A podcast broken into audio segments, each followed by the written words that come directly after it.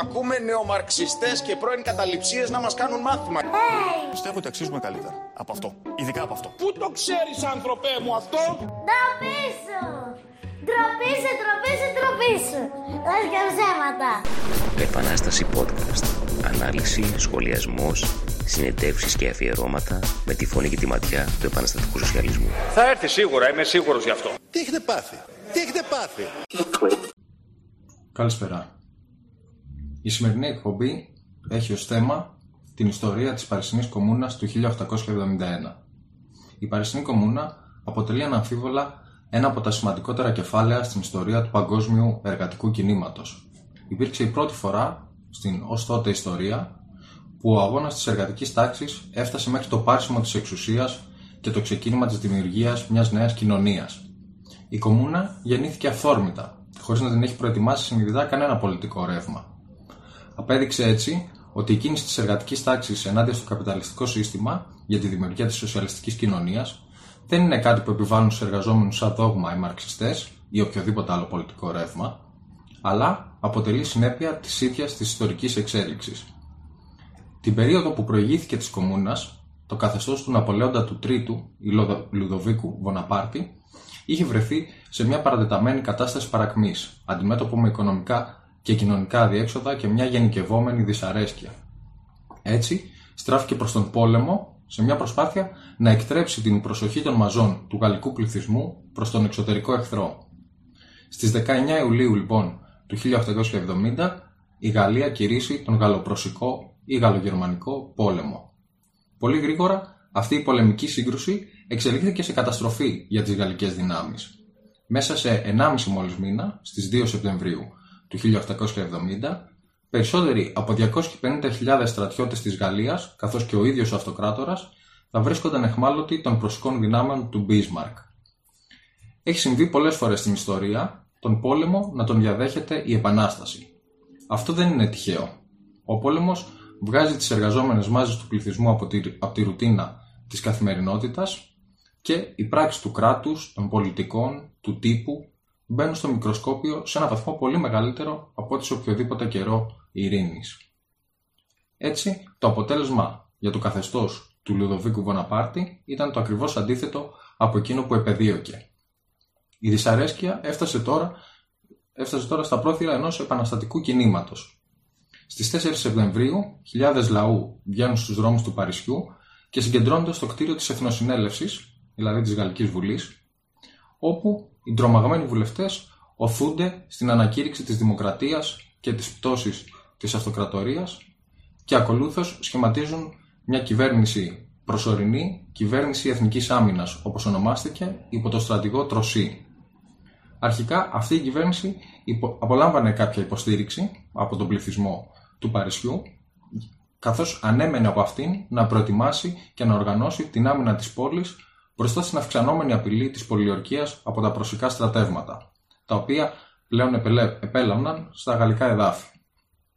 Αλλά η κυβέρνηση ήθελε απλά να διαπραγματευτεί με τον Bismarck, αλλά και με τις υπόλοιπες ευρωπαϊκές δυνάμεις για τη διαμεσολάβησή τους, ώστε να πετύχει όσο το δυνατόν λιγότερες, λιγότερο δυσμενείς όρους συνθηκολόγησης.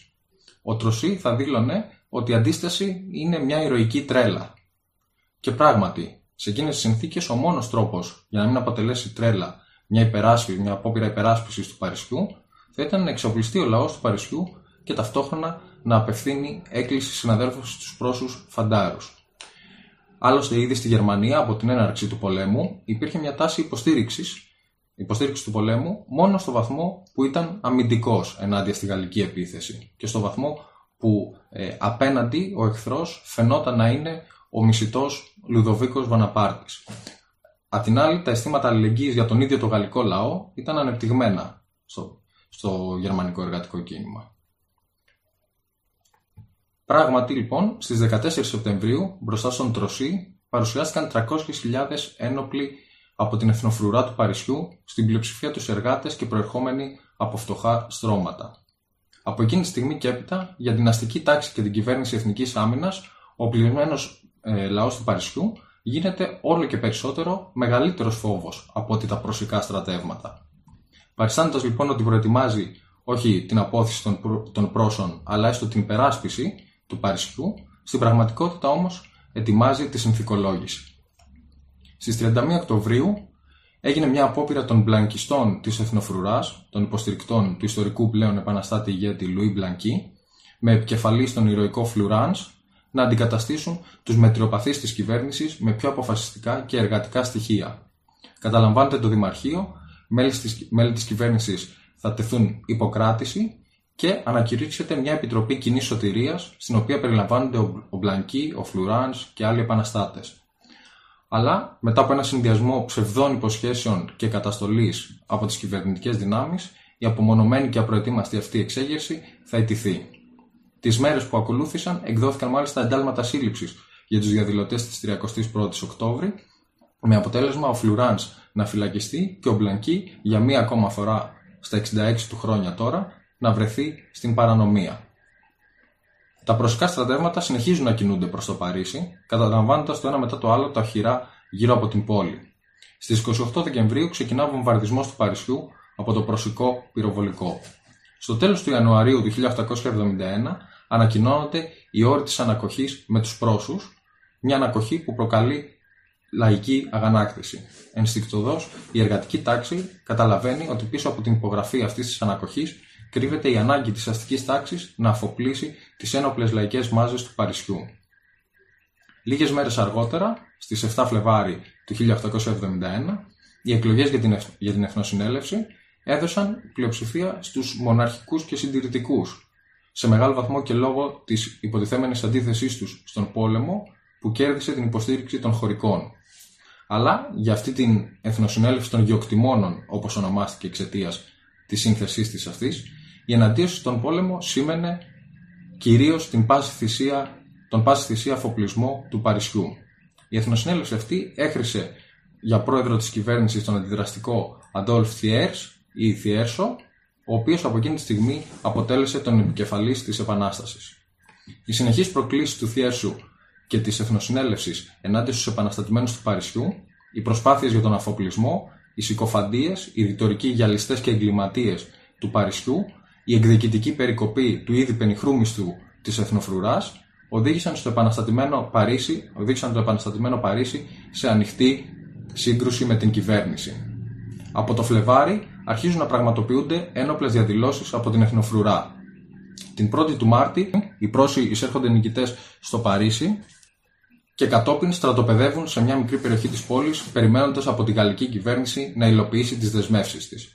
Στο μεταξύ, η Εθνοφρουρά εκλέγει μια κεντρική επιτροπή που στο εξής θα αποτελέσει την ηγεσία της Επανάστασης. Αυτή αποτελείται από ριζοσπαστικά στοιχεία των αριστερών αστών δημοκρατών, μπλανκιστές, προυντονιστές, μέλη της πρώτης διεθνούς και άλλους επαναστάτες και εργάτες, ηγέτες και εθνοφρουρούς. Μια μέρα μετά τη σύλληψη του Μπλανκί, που, είχε- που έγινε στην επαρχία στις 17 Μαρτίου και ο οποίος μία εβδομάδα νωρίτερα είχε καταδικαστεί σε θάνατο μαζί με το Φλουράνς, η κυβέρνηση προχωρά σε μια κίνηση που θα αποτελέσει την ε, οριστική, την επίσημη έναρξη της εξέγερσης της κομμούνας. Θέλοντας να επιταχύνει την τελική παράδοση και τον αφοπλισμό, η κυβέρνηση στέλνει στις 3 μετά τα μεσάνυχτα της 18ης Μαρτίου την αστυνομία και τμήματα του τακτικού στρατού για να πάρει στην κατοχή της τα κανόνια της Εθνοφρουράς που βρίσκονται στις παρισινές περιοχές της Μονμάρτης και της Μπελβίλ.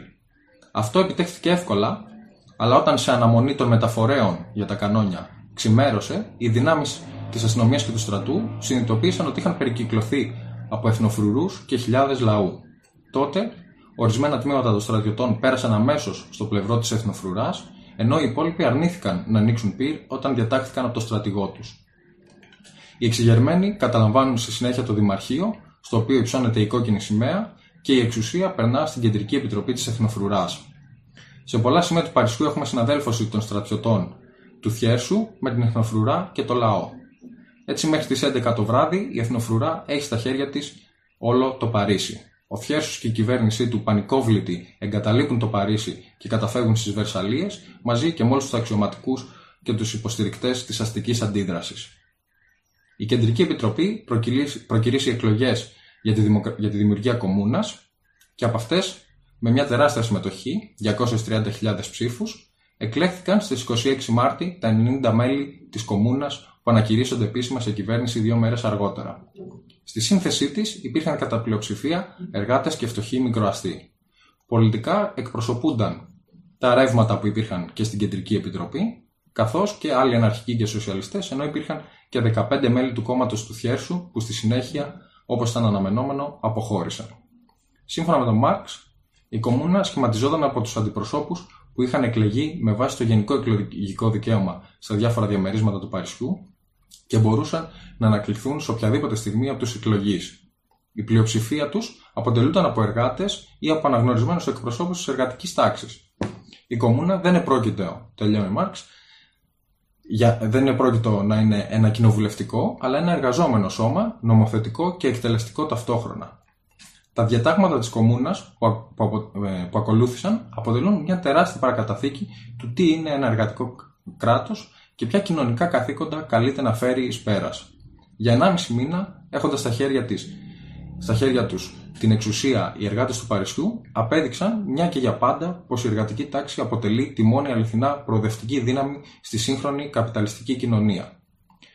Καταστράφηκε δημόσια η Λεμιτόμος, το σύμβολο της βοναπαρδιστικής δικτατορίας, αποκαθιλώθηκε η στήλη της Βαντόμ, που ήταν το σύμβολο του, του σοβινισμού και των πολέμων, καθιερώθηκε η δωρεάν εκπαίδευση για όλους, ενώ απομακρύνθηκαν και όλα τα θρησκευτικά σύμβολα από τα σχολεία, η είσοδος στα θέατρα και τους χώρους πολιτισμού έγινε ελεύθερη, δημιουργήθηκε επιτροπή για την καταγραφή των επιχειρήσεων που εγκατέλειψαν οι καπιταλιστές για να οργανωθεί η λειτουργία τους από τους εργάτες, τα διορισμένα από την αστυνομία γραφεία έβρεσης εργασίας, που λειτουργούσαν ουσιαστικά σαν σύγχρονα σκλαβοπάζαρα, καταργούνται και στη θέση τους δημιουργούνται γραφεία έβρεσης εργασίας που υπάγονται στα τοπικά διαμερίσματα.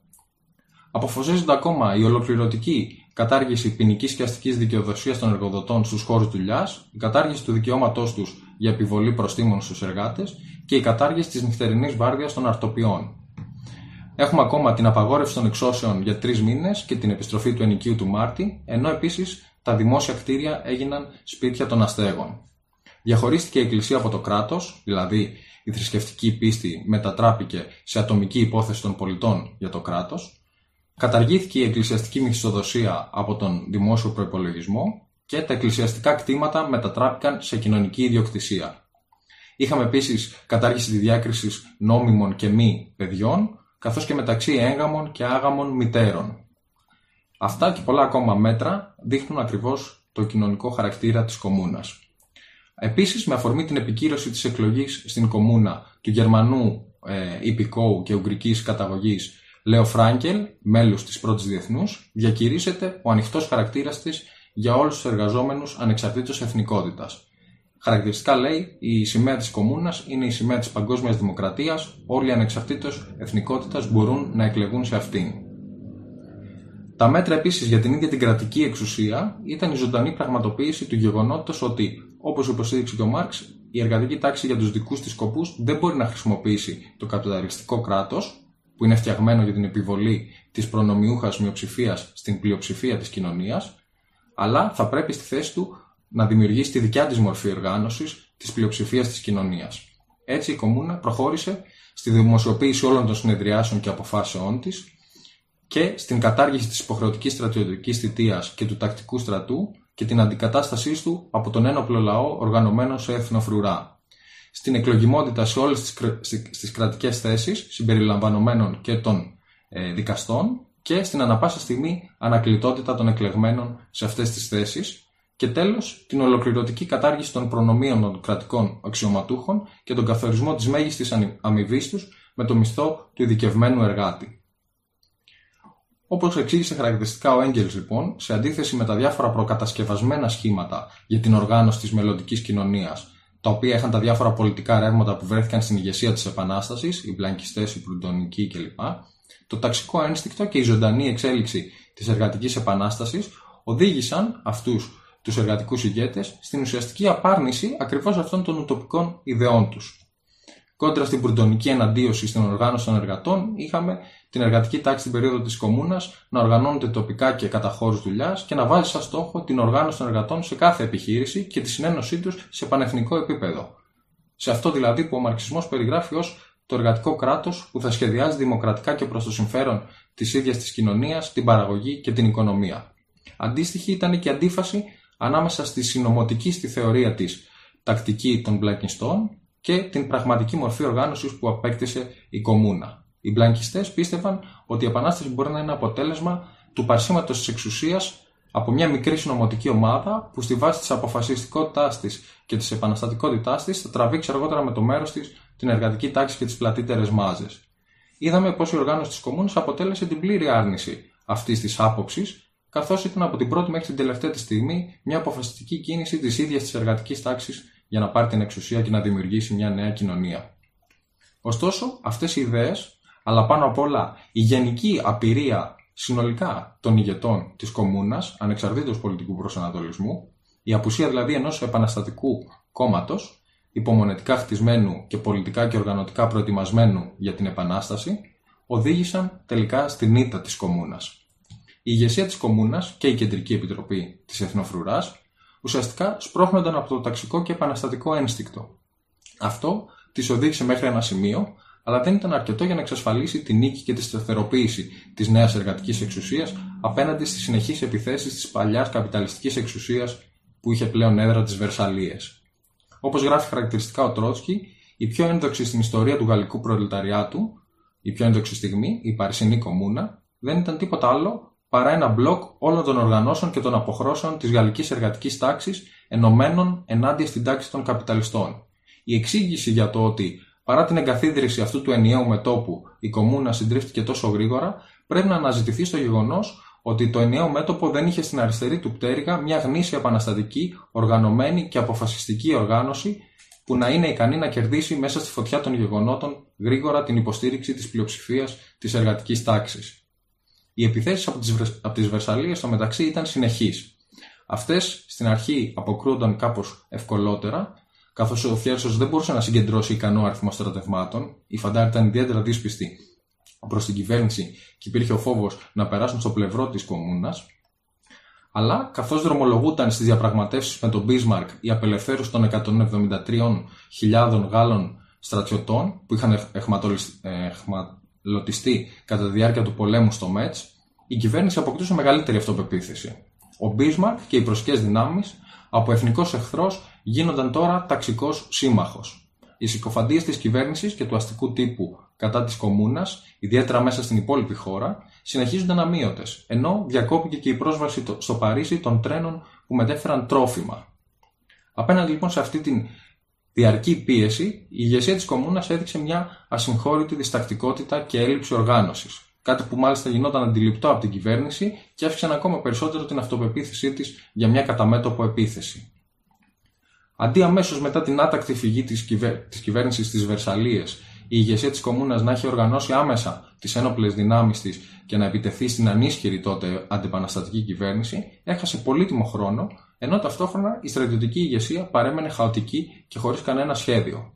Χωρίς ένα τέτοιο σχέδιο από την ηγεσία της Επανάστασης, οι αξιωματικοί και τα μέλη της Εθνοφρουράς που έδιναν ηρωικές μάχες ουσιαστικά αυτοσχεδίαζαν. Αυθόρμητα η μία μονάδα θα επιχειρούσε να πάει προς βοήθεια της διπλανής που δεχόταν επίθεση, μια άλλη θα κινούταν επιθετικά προς τις δυνάμεις των Βερσαλιών και ούτω καθεξής. Έτσι, συχνά σημαντικές στρατιωτικές τους επιτυχίες πήγαιναν στράφη. Στις 3, Απρί... 3 Απρίλη, κάτω από την πίεση της Εθνοφρουράς, η ηγεσία της Κομμούνας τελικά αποφασίζει να επιχειρήσει μια επίθεση στις Βερσαλίες σε τρία μέτωπα, χωρίς όμως σοβαρή πολιτική και στρατιωτική προετοιμασία. Ίσως και με τη σκέψη πως ο στρατός, όπως στις 18 Μάρτη, θα περνούσε εύκολα με το πλευρό της Κομμούνας. Έτσι, αυτή η επίθεση όχι μόνο κατέληξε σε ήττα, αλλά χάθηκαν και σημαντικές δυνάμεις της Επανάστασης. Μάλιστα, ο Φλουράνς συνελήφθη και εκτελέστηκε επί τόπου. Παράλληλα, ο Μάρξ σημειώνει και το γεγονός ότι η Κομμούνα, μόλις που άγγιξε την τράπεζα της Γαλλίας, δίστασε όμως να, να την πάρει ολοκληρωτικά στα χέρια της, να την απαλωτριώσει. Αυτό θα αποτελούσε ένα αποφασιστικό χτύπημα κατά των Βερσαλιών και ταυτόχρονα θα προσέφερε πολύτιμους πόρους στην Κομμούνα για να εφαρμόσει και να επεκτείνει το πρόγραμμά της. Ουσιαστικά, η διστακτικότητα της ηγεσίας της Επανάστασης εκφράστηκε πάνω απ' όλα στο ζήτημα της ίδιας της εξουσίας.